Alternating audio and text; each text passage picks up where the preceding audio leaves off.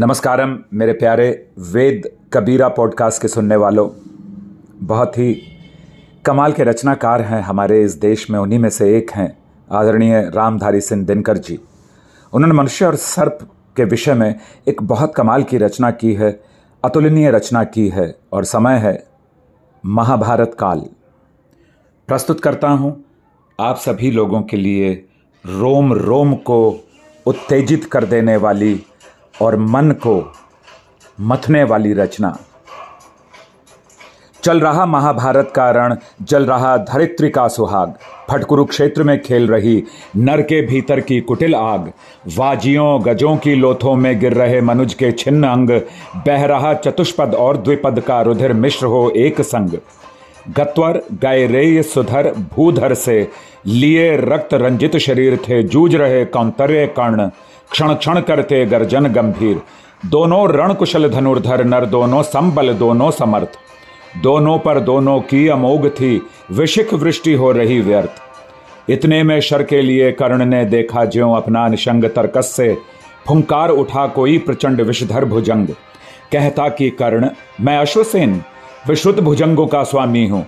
जन्म से पार्थ का शत्रु परम, तेरा बहुविधि हित कामी हूँ।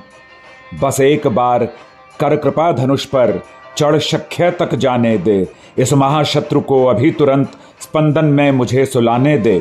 कर वमन गरल जीवन भर का संचित प्रतिशोध उतारूँगा तो मुझे सहारा दे बढ़कर। मैं अभी पार्थ को मारूँगा।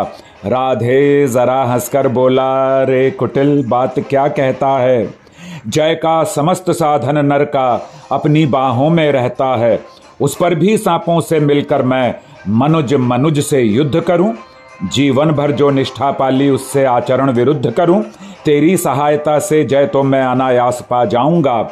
आने वाली मानवता को लेकिन क्या मुख दिखलाऊँगा? संसार कहेगा, जीवन का सब सुकृत कर्ण ने क्षार किया। प्रतिभट्ट के वध के लिए सर्प का पापी ने सहाय लिया। रे अश्वसेन, तेरे अनेक वंशज हैं छिपे, नरों में भी, सीमित वन में ही नहीं बहुत, बसते पुरग्राम घरों में भी। ये नरभुजंग मानवता का पथ कठिन बहुत कर देते हैं। प्रतिबल के वध के लिए नीच सहाय ये सर्प का लेते हैं। ऐसा ना कहो कि इन सांपों में मेरा भी उज्जवल नाम चढ़े। पाकर मेरा आदर्श और कुछ नरता का यह पाप बढ़े। अर्जुन, है मेरा शत्रु, किंतु वो सर्प नहीं, नर ही तो है। संघर्ष सनातन नहीं, शत्रुता इस जीवन भर ही तो है। अगला जीवन किस लिए भला?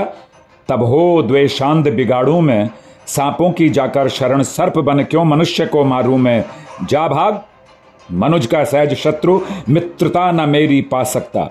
मैं किसी हेतु भी ये कलंक अपने पर नहीं लगा सकता, अपने पर नहीं लगा सकता। प्रियजनों, हमने महाभारत काल नहीं देखा। लेकिन रामधारी सिंह दिनकर जी ने जिस प्रेम से, जिस विशिष्टता से उस समय का चित्रण किया है, अपनी कविता के द्वारा, अपने लेख के द्वारा तो मुझे ऐसा प्रतीत होता है कि वो मेरे समक्ष ही हो रहा है। ये वार्तालाप।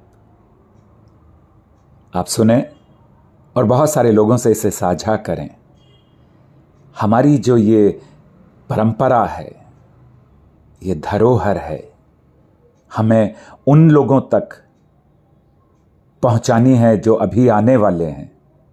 कुछ जिनका जन्म हुआ अभी अभी, और कई करोड़ों का जन्म होने वाला है। सो आप अपना ध्यान रखें, प्रसन्न रहें, स्वस्थ रहें सपरिवार, सदकर्म करते रहें हम, भाईचारे की भावना के साथ इस देश को पूरी निष्ठा से प्रगति की ओर बढ़ाते रहें हम।